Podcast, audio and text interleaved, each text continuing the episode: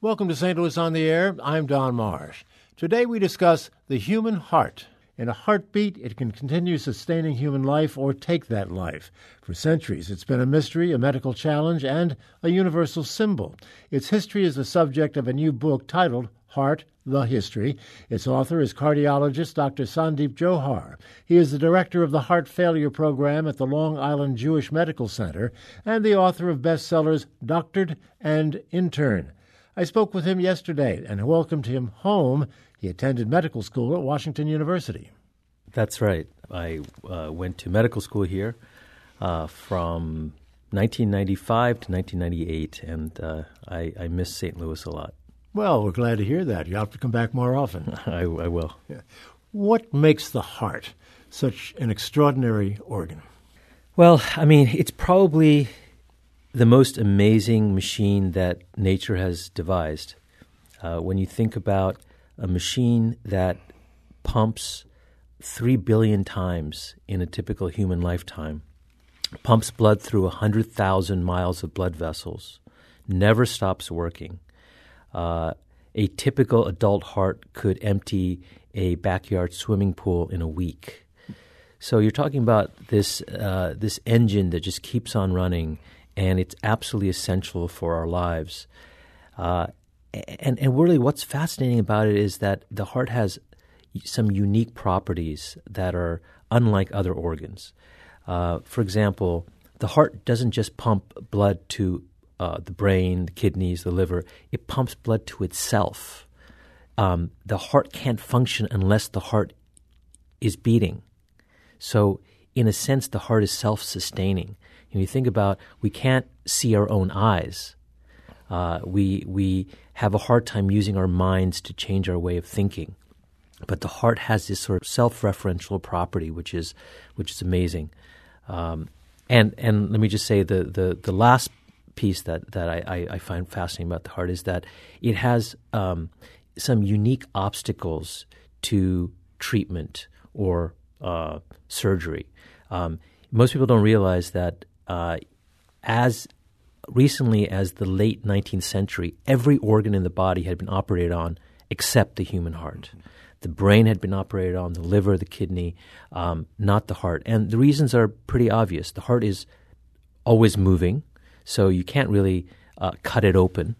Um, uh, and the heart's filled with blood. So if you cut, if you do manage to cut it open, you would bleed to death.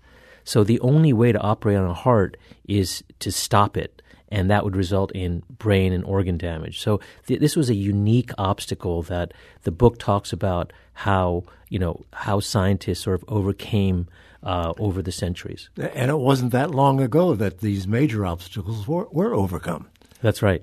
That's right. So um, you know. If, if, if you talk about operating on the heart, now we know that you need a heart lung machine. But before a heart lung machine was uh, was invented, uh, in the 1950s, um, doctors and scientists had to find other ways to operate. And you know, like I said, you know, you can't cut the heart open or you would bleed to death. So one pretty fantastic, almost science fictiony method for operating on the heart was devised by a guy named Walt Lillehei, who's generally considered the most innovative surgeon of the 20th century. And his idea was was based on on a pregnant mother carrying a baby. Now, a baby can't, a baby in the womb, a fetus, uh, can't breathe because it's it's uh, floating in fluid. Mm-hmm. So it receives oxygen from uh, from its mother.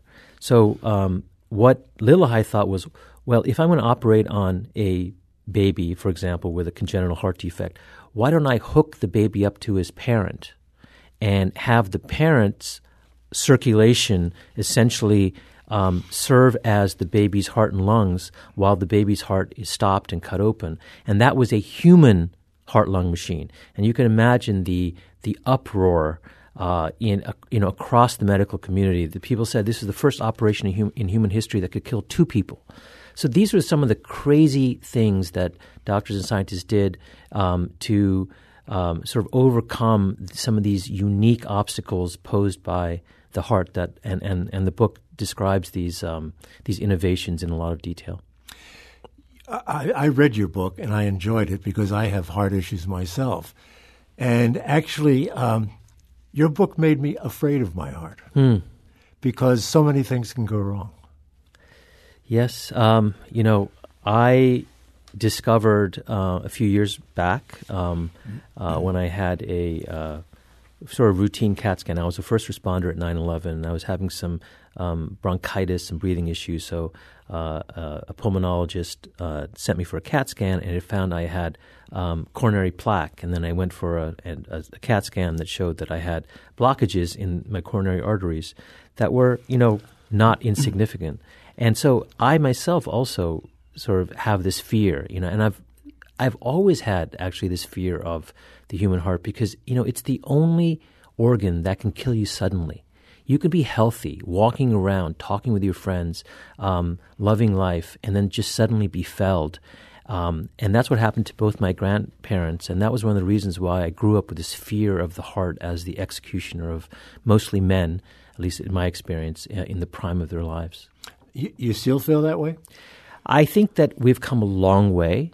Uh, we have amazing technologies today. We have amazing drugs, um, but we have, um, uh, I think, come toward the near the end of what I think the conventional technological paradigm can achieve in in prolonging our lives. And I think that that the view of the of the human heart is that it's a machine, but we know that the ancient philosophers thought of the human heart as the seat of the soul or the repository of the emotions. And I think that we have to pay a lot more attention to our emotional lives um, to get the kind of benefit to our heart health that we're used to getting from technology.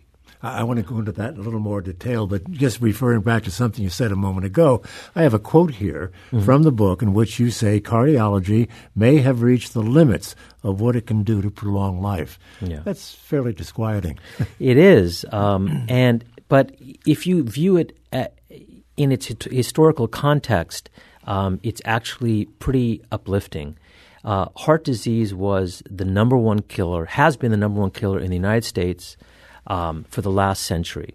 The only year that it was eclipsed was 1918, the year the year of the great uh, epidemic, Epidemic, of, of, sure. of Flu. influenza.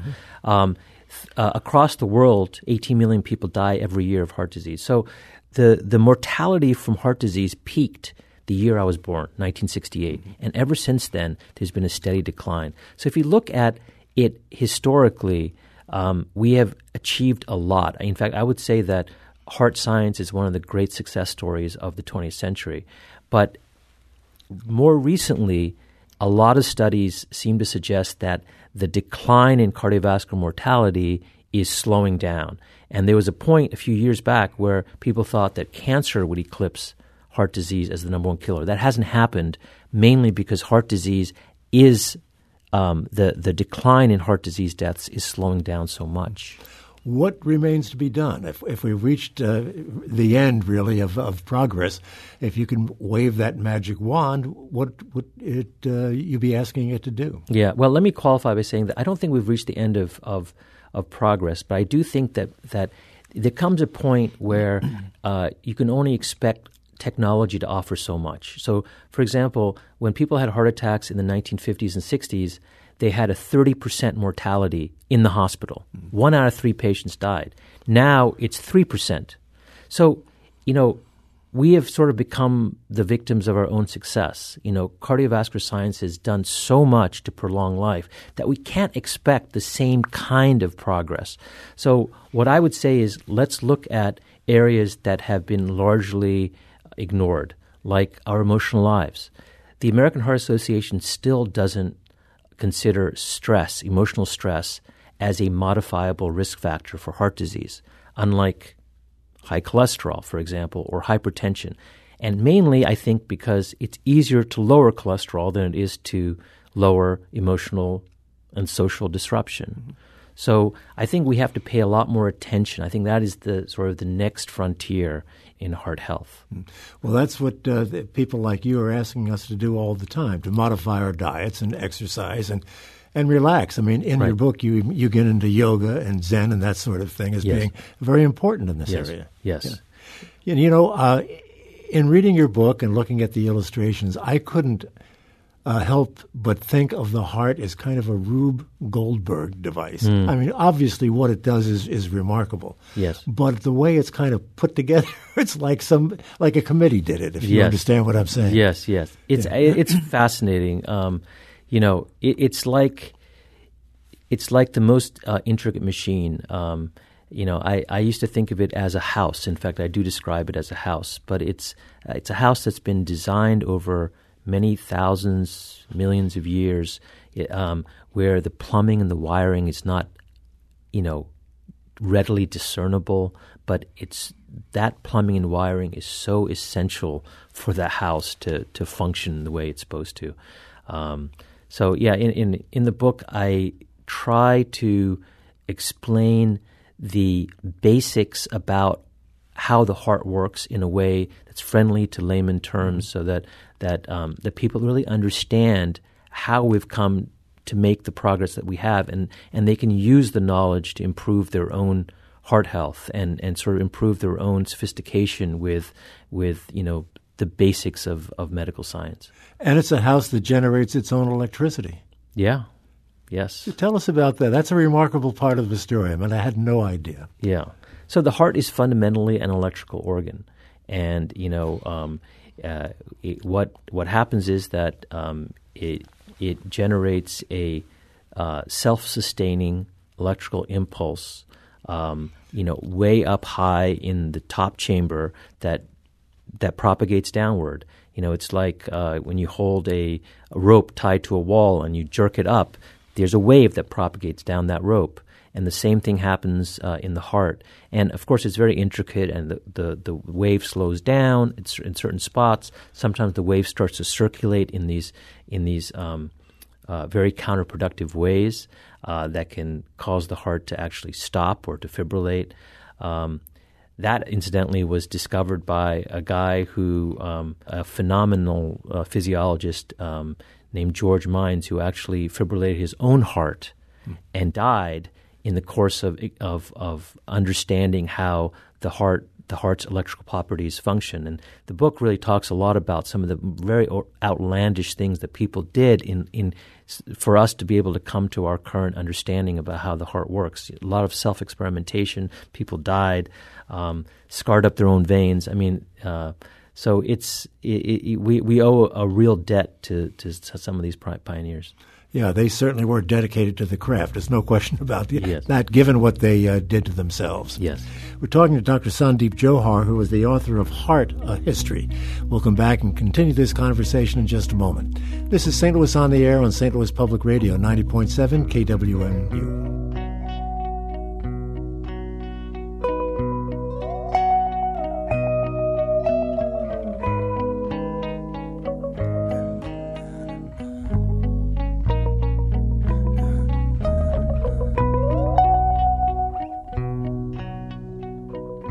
Thank you for listening to this St. Louis on the Air podcast supported by University College at Washington University with undergraduate and graduate programs part time evening and online. University College at Washington University offering world class education within reach.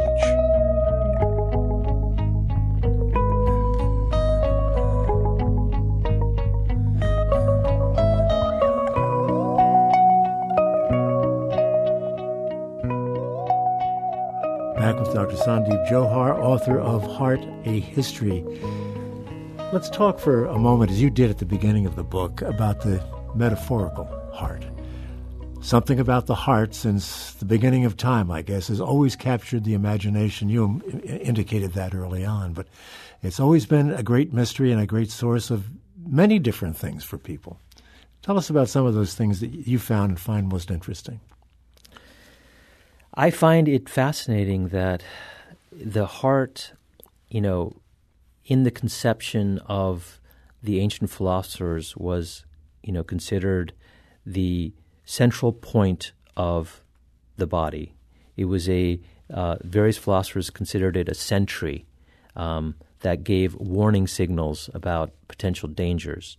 Uh, others thought of it as the seat of the soul. Uh, poets and philosophers throughout the centuries have, have talked about the heart as the locus of the emotions or the affections. And one thing I found fascinating um, and, and, and really motivated me to write this book is that, you know, when I was in training, we just talked about the heart as this very complex biomechanical pump. You know, it had certain wires that needed to be fixed sometimes and pipes that needed to be unclogged, and, and, and, and sometimes the whole thing needed to be replaced. Um, but it was fundamentally a machine. And, and, and we know today, uh, I believe that the heart is just so much more than that. That the metaphorical conception of the heart as being the the container of the emotions isn't uh, precisely true. Uh, I don't think the heart does contain the emotions, but but our emotional lives are written on our hearts. We know today that emotional disruption causes a lot of damage. Um, I wrote a piece in the New York Times uh, about a week ago about this phenomenon called the broken heart syndrome, where where people usually after a, a romantic breakup or the death of a spouse will will actually suffer um, a an acute decrease in their heart function, and it's called Takotsubo cardiomyopathy, and it's it's called that because the heart changes into a distinctive shape that actually resembles a Japanese octopus trapping pot called takotsubo. and um, and, and, and this has been seen now uh, for a couple of decades. It's relatively new, and it was first seen in in people who suffered emotional and physical trauma, but didn't die from the trauma. They died from from cardiac causes, and autopsy studies showed that their hearts had actually acutely weakened. So there is this sense that heartbreak that that the poets talk about actually has a biological manifestation. How did the heart become uh, the symbol of love? the heart as a symbol as we know it and we yeah. see it, we're all familiar with that. Yeah. The actual heart doesn't look very much like that at all. Yeah, I know. So th- there's there's a lot of mystery behind that. Um, the the shape, the Valentine shape, um, is found in seeds and um, and the cross sections of seeds and, and, and various plants, um, uh, and it it also resembles a seed called silphium, which was used for birth control, um, you know, way back when, and that may be one of the reasons why the heart became associated with sex and romantic love.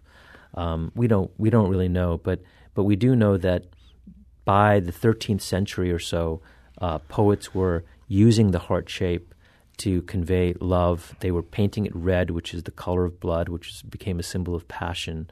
Um, and uh, and pretty soon you had uh, the Catholic Church, um, you know, using the Valentine heart um, as a, the Sacred Heart of Jesus, which would was adorned with uh, thorns and and emitted a sort of ethereal light. Um, so this sort of metaphorical conception of of of the the heart as the the symbol of love, whether it's sexual or romantic love or or even monastic love, um, has been present in you know in, in our culture for for centuries. So, so we know that the heart uh, can be affected by emotion, as you've indicated yes. a couple of times. And you've indicated uh, how it is affected. How about stress?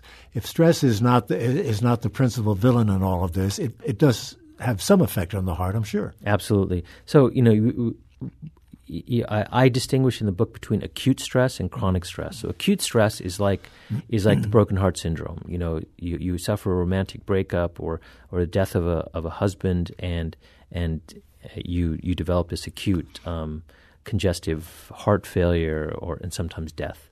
Um, chronic stress is a more insidious um, thing, uh, but there's a lot of evidence to show that that people who are unhappy in their marriages, uh, unhappy in their jobs, um, have um, this chronic sort of hormonal activation that can that can damage the heart. And uh, there have been, uh, and I talk about this in great detail in the book. You know, for example, you look at Japanese immigrants, natives in Japan don't have heart disease. They have very little coronary disease. But Japanese immigrants who move to the U.S. have a lot of heart disease. Now, people used to say, oh, that's just because they eat poorly, like mm-hmm. Americans do. But it turns out that, that if you correct for that, the Japanese Im- immigrants, if you separate them into two, two groups, one that sort of retains their Japanese-ness in terms of like, you know, uh, culture, and those who become more westernized – the westernized Japanese immigrants develop a lot more heart disease than those who sort of maintain their cultural ties. So it's very clear that cultural and social factors affect heart disease. Um, it, it, would be impossible to explain that without invoking that as a as a as a thesis. So, so I, I talk a lot about uh, that and, and, and how other forms of stress increase the risk of coronary disease. It seems to me that, that what is happening is that the heart is damaged and potentially destroyed, if that's the right word to use, more over time than in sudden incidents. Yes, yeah. yes, yeah. It's it, it's it's slowly stress slowly corrodes the arteries, um, and and, and uh, you know, uh, I talk in the book about um, uh, a study that was done uh, where people were separated into two groups. One had a you know healthy diet, exercise, and stress management, and another group that had sort of usual care. Now, the stress the the group that had the intensive you know diet, stress management, etc., they had regression of their heart disease, regression of the coronary disease. Uh, the group that didn't um, had progression. Now, there were people in the group that didn't um, who followed actually really um, uh, healthy diets. The only thing that was missing is that they didn't have the stress management piece. Mm. And their heart disease still progressed. So it's very clear from such studies that stress management is as important, if not more important, for the development of heart disease than um, uh, diet or exercise. What is the has the most damage potential for the heart? uh, in, internally? Is it plaque? I mean, we talk about stress, and I, I yeah. get that, but all we're hearing about anymore is the plaque buildup and cholesterol, and that uh, ultimately, yeah. if you don't deal with that, uh, it's going to kill you. Yeah. So, so what causes plaque buildup? Um, one thing is that the the way we understand how plaque forms is that there's a little bit of plaque, and then that plaque ruptures, and um, platelets and other blood cells come and and and uh, and sort of build the plaque even more. So, so what causes that rupture? Well, one of the things that causes it is stress, emotional mm-hmm. stress. Emotional stress can cause ruptures that can actually cause a full blown heart attack or cause sort of smaller uh, disruptions and ruptures that that cause the plaque to build up. So, um, so it's pretty clear that you have to keep your cholesterol under control, but if you do that, you're only sort of going halfway. Mm-hmm. I'm looking over a, a, list here taken from your book of uh, of the various advances that have taken place, and a couple of them I'd like you just to talk about, if you don't mind. You've already talked about early uh, early surgeries. Uh, and cross circulation, which is when you have two humans yes. hooked to each other, and they're really. How did that work out? By the way, was it successful most of the time, it, it, or part of the time? It, it, it was compared to the natural history of kids with congenital heart defects in the 40s mm-hmm. and early 50s before cross circulation, it was considered it, it, was a success. So so kids lived longer. There were deaths, but um, but uh, historians have judged cross circulation to be successful. Mm. Uh, because it, it, the, there was uh, definitely a decrease in mortality in, in, in kids with heart defects mm-hmm. using the technique. It wasn't a perfect technique, and there were cases I talk about in the book where a healthy parent um, died or developed brain damage because of you know problems with hooking up the, circul- the, mm-hmm. the, the circulatory systems of the two humans um, and developing air bubbles and so on. But um, so yeah, I mean that's uh, cross circulation was successful. No, you talk about uh, talk about that and the, uh, the the notion of genetics playing a role, congenital heart failure in a young child, for instance, is is the genetic component to all of this a very significant one or not so significant? It is. Um, you know, we we we know. I mean, today um, we still know that that um, that uh, you know, thirty thousand or so kids with congenital heart congenital heart disease, um, you know, die in the United States. So, um, uh, and, and, most of that is driven. Um, that that's not acquired. That's congenital. It's mm-hmm. that's that's through heredity. So um, problems like like uh, holes in you know between the chambers of the heart, or uh, or having um, single uh, heart chambers instead of dual heart chambers. All these things um, are driven by genetics. Yeah. You hear a lot of, of people, let's say in their 40s, for instance, presumably very, very healthy, are just walking down the street or jogging and, and drop dead. Mm. And then you hear that, well, his father died of heart failure when he was 42. Mm, yes. I mean, you hear that a lot. Yes, yeah. Um, there was the famous case of the of uh, uh, the long distance runner right. who had written books. I, I forget his name, but um, um, uh, Healy maybe. Um, anyway, he'd written about how running helps prolong life, and yeah, he died suddenly in his 40s uh, may have been in his early 50s, while running. So you know, it, it's there. There's no you know one size fits all approach. You know, you really have to um, you know bring in all the di- different data streams. You know, what's your cholesterol? What's your blood pressure? What are your family genes? Um, and what is your emotional stress? And look at the whole picture uh, to devise, you know, a proper uh, treatment plan. Yeah. If you had no plaque in your heart, and if you ate all the things you were supposed to do, and had all the and did the exercise you were supposed to do, how long would the human heart last? Would ultimately it just wear out? Well, that's a really good question. I mean, you know, I think the the, the question really more fundamentally is, you know, is there a time limit on human life? Mm. You know, um, and you know has nature sort of created organisms to die to make room for other organisms to propagate life. Um, you know there is uh, evidence that um, there's so-called cell death or apoptosis that occurs in in in the body as it ages. Um, but you know we do know that that in a petri dish, if you culture um, chicken heart cells, chick heart cells, um, uh, those cells can beat for something like 30 years, mm-hmm. um, much longer than a typical chicken lives. So, so um, there's something about the heart that just makes it want to beat. And that, that, experiment I'm describing, which I do talk about in the book, won a Nobel Prize. Um, uh, Alexis Carrel, um, you know, did that experiment showing that heart cells they want to beat you know, and, and it's, it's hard to turn them off. Well, gerontologists are saying today by the middle of this century, we could be living to be 120 years old. Mm. The heart is capable, then, you think, of keeping up with that, should that occur. I think the heart probably could keep up with that, but I think um, there are, uh, you know, the heart's not the only actor in the body. Uh, you know, there, there, there are. Um, uh, there are other links that are that are potentially weak. Yeah. Where are we right now with regard to the artificial heart? You spend a lot of time on that in the book. Yeah. And uh, the difficulties in coming up with something that would work. Yeah. Uh, how, how, um, how um, what's the word I'm looking for? How effective are they now? They're very effective, but they have a lot of complications.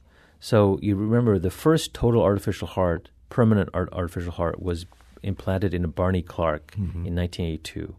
Uh, he was a, a, retired dentist from Seattle, had end stage heart failure, went to Utah, got uh, artificial. He actually went to a cow lab and saw how calves were being kept alive with these artificial hearts, and he said, "I want nothing to do with it." Mm. But then he got sicker, and eventually he agreed. Um, he lived for 112 days. I talk about this in a lot of detail in the book, and you know, a lot of people feel felt at the time, and, and still f- feel that that um, you know he um, you know he didn't die for 112 days, but did he really live? Mm-hmm. Uh, you know, he stayed uh, for that entire time in the hospital. And I think that artificial hearts today, um, total artificial hearts, have a lot of problems, the same sorts of problems that they had back then. Um, you know, blood doesn't want to course through pl- plastic and metal. It much prefers a human artery. It coagulates, doesn't it? It coagulates. The, yeah. it, it, it, clots, and clots can form strokes and so on. So the workhorse of heart support today is something called an LVAD, which is what uh, Dick Cheney got uh, before his uh, his transplant, and um, that's uh, sort of the you know, but but even LVADs have a lot of issues. Best to keep your own heart. Yeah.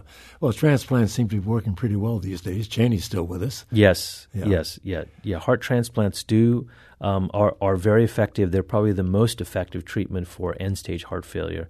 People can live on average, um, uh, you know, 14 or so years, sometimes longer, sometimes shorter. But they also have to take a very complicated drug regimen. So it's it's not some you know it's not something that that we want to do lightly. Yeah, and they can be hard to find. I'm yes. told. Yes. One final question. I know you've had a long day already, but I was struck in the book by the fact that most of the experimentation, as I saw it in the book, um, with uh, with the heart was performed uh, on dogs. Yes. And I would have thought maybe pigs would have been a better choice because I've always under the impression their hearts are a lot more like ours. Yeah, dog hearts um, they have sort of a unique uh, circulation. So you're you're right. Pig hearts do resemble human hearts more closely.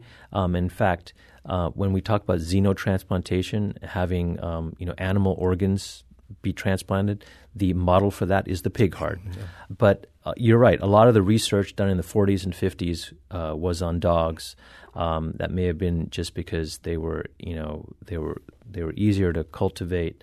Um, it, it, it's not clear, but um, but uh, the the the pumping of dog hearts is actually very similar to um, to human hearts, and, and and the pump studies were mostly done on dog hearts. The the coronary blood flow types of studies um, and the uh, electrical studies were done more on pig hearts. Well, I have to say, Doctor, that your book is really a fascinating read. Thank you. And I enjoyed it very much and learned a whole heck of a lot by both Great. reading the book and, and talking with you now. Is there a final thought you'd like to leave our audience with? Some good advice to keep that thing pumping and ticking for as long as it can? Well, you know, I mean, it's it, it just reiterate what I said earlier that that you know we have to pay attention to our emotional lives. That, that we've come so far in cardiac science, but um, you know, a relatively unexplored uh, area in cardiac science is how our that this mind heart connection, and I, I think that that's uh, something that that we really need to pay more attention to. How you cope with with stress, how you transcend distress, the quality of your relationships these things are also a matter of life and death. In other words, just chill. yeah, that's that's a succinct way of putting it. Right. Doctor, thank you so much. Thank you. Dr. Sandeep Jauhar, author of Heart, A History. He's a medical student at Washington University more than a decade ago.